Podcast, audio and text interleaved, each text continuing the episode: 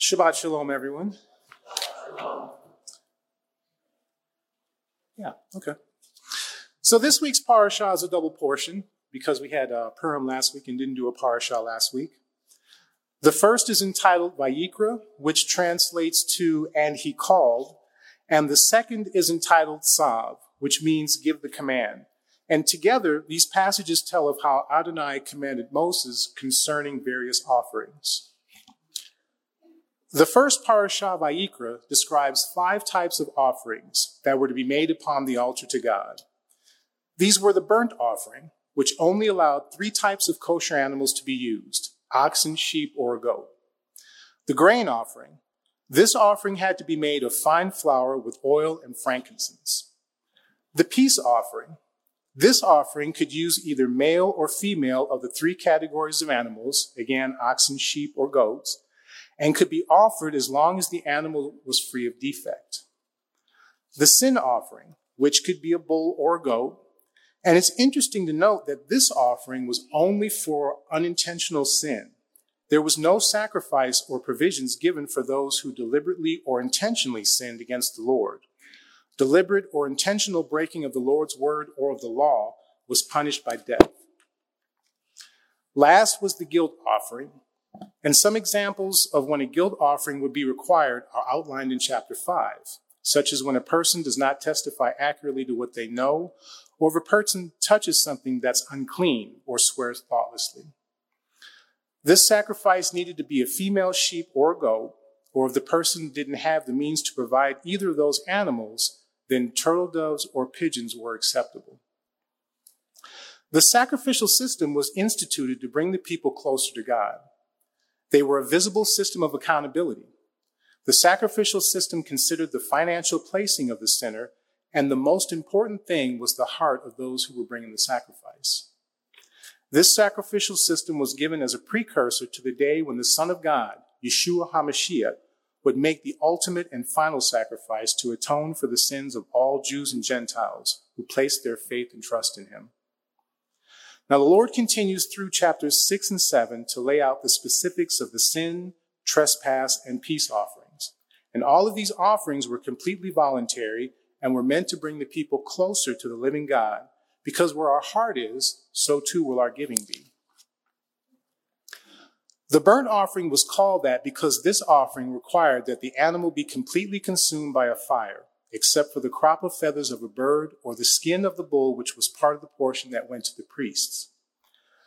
Just as the Lord had a specific way that he wanted the Israelis to prepare the Passover lamb, he also had a specific way in which the nation was to appear before him and offer this particular sacrifice. This offering signified a complete dedication and consecration to the Lord. It was an offering for the repentance from sins committed with the desire to be purged from the guilt of sinful acts. And it acted as a demonstration of the sinner's desire to repent and be obedient and indicated his dedication to the worship of the Holy Three in One God. At the same time, the sacrifice was intended to symbolize a meal between God and the one who was offering it, where peace and friendship was displayed by sharing that meal together. Now, I love how the things that the Lord commands are both beneficial to us and they bring him glory at the same time. The Jewish dietary laws are good in that if you follow them, you will tend to be healthier. As Moses and the people of Israel observed and obeyed the laws given by Adonai, they were first beneficial to the people and at the same time honoring to God. The prohibition against eating fat and blood was first beneficial because, I mean, it's unhealthy to consume fat or blood. But at the same time, these were the choicest parts of the sacrifice because in the blood there is life, and without blood or fat, a person can't sustain life. Therefore, these were to be given to Adonai, who is the author of life. Versions 20, I'm sorry, verses 28 through 37 in chapter 7 cover the portion that was to be given to Aaron and his sons. The worshiper made a peace offering from his sacrifice so that the Lord received the blood and the fat. The priest received the breast and the right thigh, and the worshiper could use the rest for himself. The wave offerings discussed in verses 30 and 30, or 30 through 32 were symbolic acts indicating that the offering was for the Lord. Wave offerings could include bread, meat, or grain, or oil, And according to Exodus 38, even gold might be given as a wave offering. Now, to consecrate something means to make or declare something sacred or to set it apart, or to dedicate formally to a religious or divine purpose. And in chapter 8, Aaron and his sons were consecrated to be the first in a long line of priests of Israel.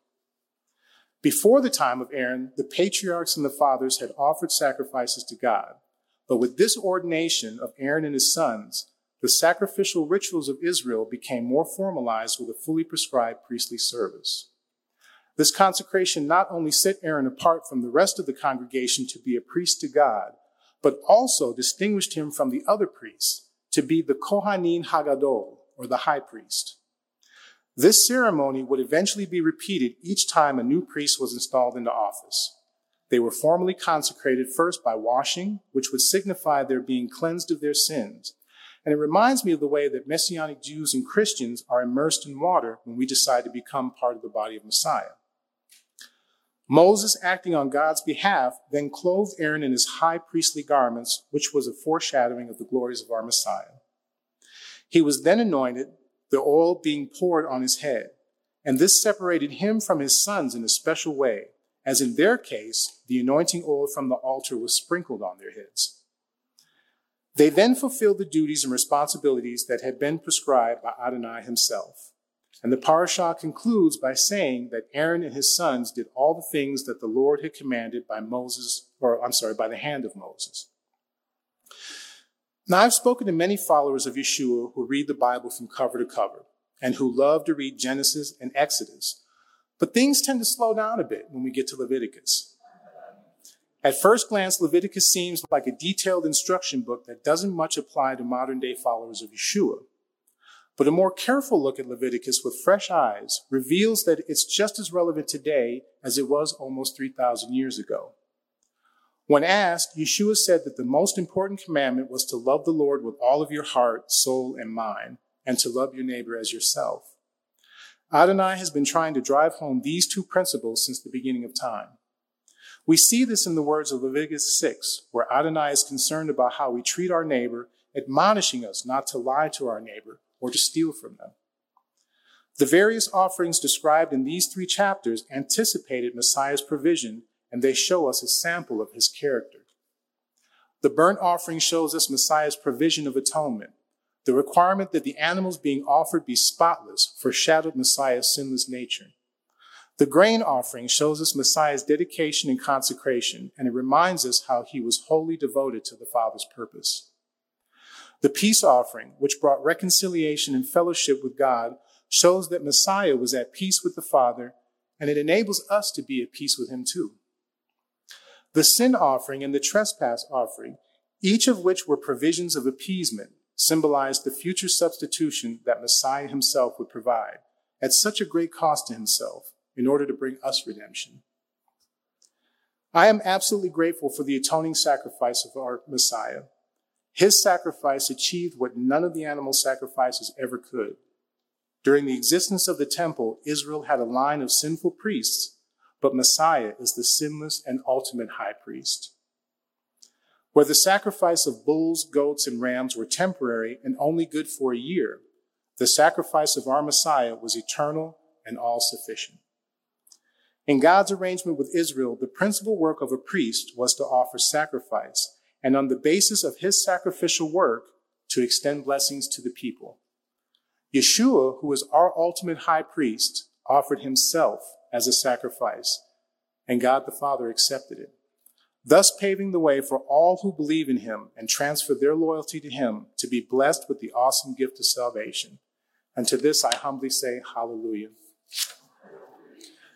May Adonai bless you all this Shabbat. Shalom, Mishpacha.